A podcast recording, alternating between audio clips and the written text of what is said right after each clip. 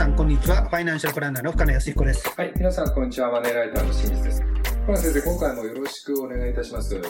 はいよろしくお願いします今回はですね、家計防衛についてのお話をしたいんですけれども、第3部のお話はちょっと別のところでやりましたが、まあ今年まあコロナで始まりコロナで終わろうとしておりますけども、じゃあ2021年はどうなのかっていうところですね。景気も含めてですね、そのあたりの展望などを、えー語っていただきながら、来年の家計防衛ちょっとポイントを解説してみたいと思います。よろしくお願いいたします。はいよろしくお願いしますまあ今清水さんからお話がありましたけど本当に今コロナで始まりコロナで終わる？はい。みたいな2020年ですけどもまあ21年も多分前半はその流れとは続いちゃうかもしれないですねそうですね。でまあ家計という意味でははい。まず厳しいのが聞かれるのは皆さんいつの時期か分かりませんけどもまあ多分年末年始はに一山ありい。はい。それを超えたとしても年度末にどうなるっていうのは多分あると思うんですよ。はい。まあ、ただし、まあ、それは賃金とか雇用の面であって、はい。まあ、その景気という全体であれば、まあ、2020年の4、6月期が一番大底はい。であったのは多分事実だと思います。はい。まあ、そこからね、えー、と第何波はこれからまで今後続くか分かりませんけども、まあ、3歩進んで2歩下がるみたいな、はそんなような感じで、まあ、景気は戻っていくんじゃないのかなっていう気がしますねい。。はで、あ20年全体、今1年間を振り返れば、やっぱりここを底として、21年は少なくとも20年よりは景気は良くなってるはずなんですよ。い。はい。うん。まあ、それはですね、えーワクチンができたりとかはい。いう形になるでしょうし、あるいはコロナのね、まあ、第3波まで来て、はい。やっぱりそれなりにですね、医療従事者がどう処理したらいいかとか、はい知見も得られるようになったじゃないですか。はい。まあ、それやっぱりですね、えーね、学ぶところがあったので大きいと思うんですよ。はい。まあ、それを考えれば、まあ、20年がそこで、21年はまあ回復していくとはい。いう形になるんです。うんただし、回復していく、まあ、統計上は回復していくけれども、実際に見ていくと、やはりですね、大きな違いが出てくる。はい。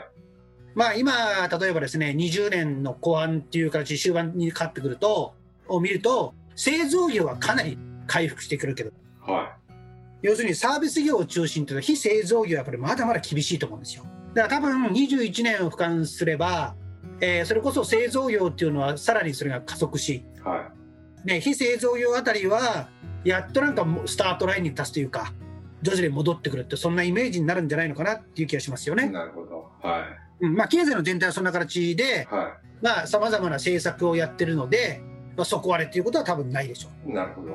じゃあそんな中、我々の働き方がどうなってるかっていうと、はまあ、いわゆるですね、国が盛んに働き方改革って言ったじゃないですか。まあ、それがなかなか進まなかったけれども、い。えまあ、効果不効果、このコロナ禍で、え。はコロナのね、えー感染拡大で、我々は働き方をの改革を余儀なくされましたよね。い。しましたね。で、しかも、新たな、まあ、いわゆる新状態って言われてますけども、それは働き方をしても、そんなに大きく生産性が落ちたわけじゃないじゃないですか。もちろん起きた、起きたところもあるし、は起きないところもあるしっていうのはまあ正確なんでしょうけどもい。、はい。でも起きたところは改善点が見えたから、それをすればって形なので、まあ、それを考えれば、まあ、21年以降、じゃあコロナ前のような働き方のスタイルになるかっていうと、多分それはないと思うんですよ。はやっぱり、ね、会社に毎日行かなきゃいけないではなくて、会社に行く回数が減ったり、い。はい。あるいはまあ会社が、ね、ほとんど行かなくてテレワークとかリモートワークで済むはい。っていうような形で、まあ、要するにですね、通勤の形態って、まあ、勤務の形態を語るのがまず第一点。はい。まあもちろんそれはね、企業によっては元に戻っちゃう企業もあるかもしれませんけども、全体ではそういう変更になるし、はい。でそこにもう一つ考えなきゃいけないのは、その要するに働き方が変わったところに、賃金形態が本当にですね、変わってくるかどうか。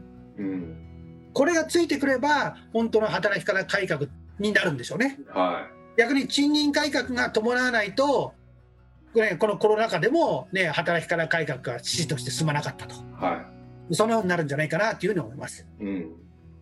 じゃあその賃金改革ってどういうことなのかっていうと、やはり今までは会社に行って、ね、えー要するに通常の就業時間に勤めて、残業時間にどうするとか、はそういうイメージだったけども、もうそんな時間ではなくて、多分成果主義に変わってくると思うんですよ。い。はだ成果主義ですからね、もう何時間働こうが、結果がちゃんと求められればいいわけですよ。い。うん。ね、その時間をどう働くかも個々の裁量に任せられるからからそね。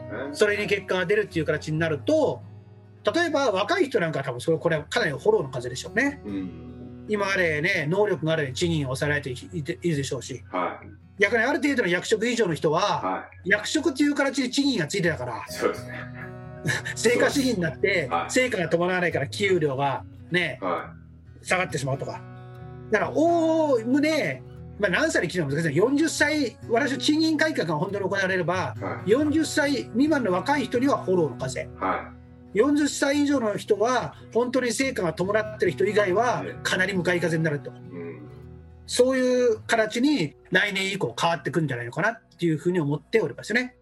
また、ね、賃金改革がそうやってならないのであればは何が行われるかっていうとじゃあ本当に今の会社に勤め続けるのがいいのか、い。はえー例えばこのコロナ禍ではなかなかちょっと転職っていうのは難しいかもしれないけれどい。も、はまあ、来年以降景気が回復してくれば、ね、多分て、えー雇用の流動化っていうのはもっと加速するでしょうしそうすればね自分が求める仕事をしたいそれに対する対価をもらえる転職っていうのもあり得るでしょうしあるいは、えー基本的には、ね、今の会社に勤めながら副業をするとかい。はい。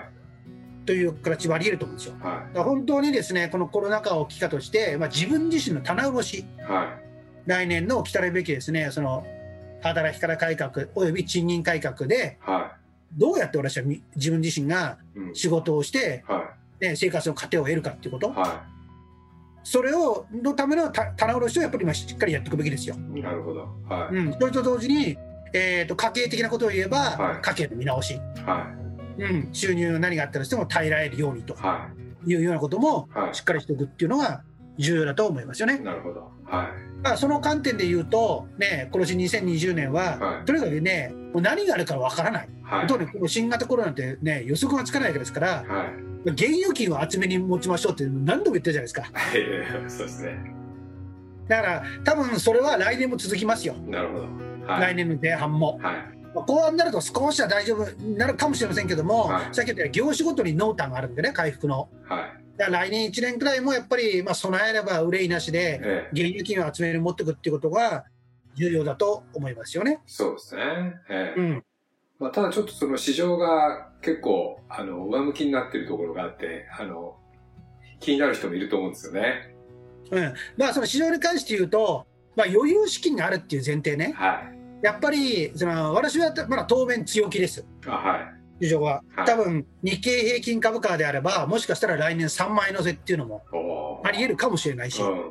その先行けばもっと上がるかもしれない。はい。まあ、これはまあ世界、ね、金融緩和を背景にした世界同時株高っていうのは、は多分当面続くと思いますよ。い。なるほど。ただし、やっぱりね、金融マーケットで、金融相場ですから、とあとは株価の位置が高くなってボラティ変動が大きくなるんでね、ですね。それを考えると、やっぱりね、安易にやってる人、は高値掴みをしちゃってい。、はい。思わず肝を冷やす局面があるかもしれないから、はい。マーケットが好調だとはいえ、ね、投資に、要はもう経験者はいいけども、はい慣れてない人ほど慎重に。はい。だよく言われるように資産形成というのはね、長期積み立て分散をは守っていくのがいいと思いますよ。い。なるほど。ただし、投資はあくまでも余裕資金でね、はい。もう基本的にはね、お金を借りてやるとか、はい。あるいは生活費を投資に回すっていうのは、基本的にはですね、えー控えていただきたい。はい。わかりました。うんまあ基本的にはですね、2020年のちょっと延長になるかもしれないけども、はい。現預金を厚めにして、はい。ですね、はい。えーその景気の回復に徐々に乗っていく。はい。うん、まあ多分これ、まあ基本的にワクチンができたりとか、はい。ね、いろんな形になれば、まあ、ね、時間をごとに、はい。多分ね、局面は明るくなってくんじゃないのかなと思いますよ。それあたりはあると思います。はい。逆に言うと、もしワクチンのね、はい。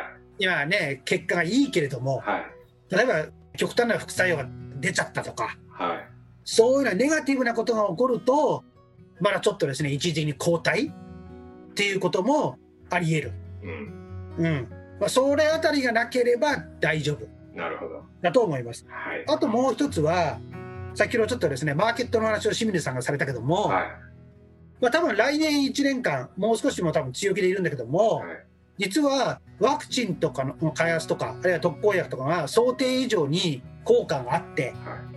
我々の日常が想定以上に早く戻ってきたら、生活とにとかにはプラスなんだけども、はいマーケットにはマイナスになる可能性がある。おうん、要は、なかなか経済が戻らないから大金融緩和をしてるーはい、はい。であって、それはそれは景気が戻るんですよ。はい。でそれが想定以上に早く戻っちゃえば、金融緩和の蛇口を閉めるようなアクセル、ね、引き締めですね。サインが出るかもしれない。まあ来年引き締めることはないと思いますけども、えそれを示唆する。でそれは市場にとってマイナスなんですよ。ーですね。だからね、わ実体生活にとってプラスのことが市場ではマイナスになる。なるほど。そういう本末転倒のことが来年後半あたりっていうのは、はい。想定以上に景気が良くなれば起こってしまうかもしれないっていうのは、ちょっと要注意というか、頭の片隅に入れといた方がいいと思いますね。小原先生とあの、1年間やってきます、この収録なんですけれども、大きなテーマは2020年の家計防衛ということで、えーまあ、20 2020年ももう終わりに近づいておりますので、で、今回で計51回なんですけれども、はいここで1回あの、2020年ということで、あの、締めさせていただきたいと思います。で、あの、それにふ、えー踏まえてですね、あの、深野先生からですね、まあ、感想というかですね、あの、まあ、今までその51回語られた中でですね、もう踏まえてですね、ちょっとあの、一言、えー、コメントをいただいて締めたいと思うんですけど。まあ、今あの清水さんのお話を伺って、まあ、もう1年、まあ、はい51回もやったのかっていうと、まあ、感慨深いものはい。がありますけれども、はいまあね、えー、と2020年はちょっとですね振り返ってみると、新型コロナで得意な1年はであったということが言えると思うんですよ。い。はい。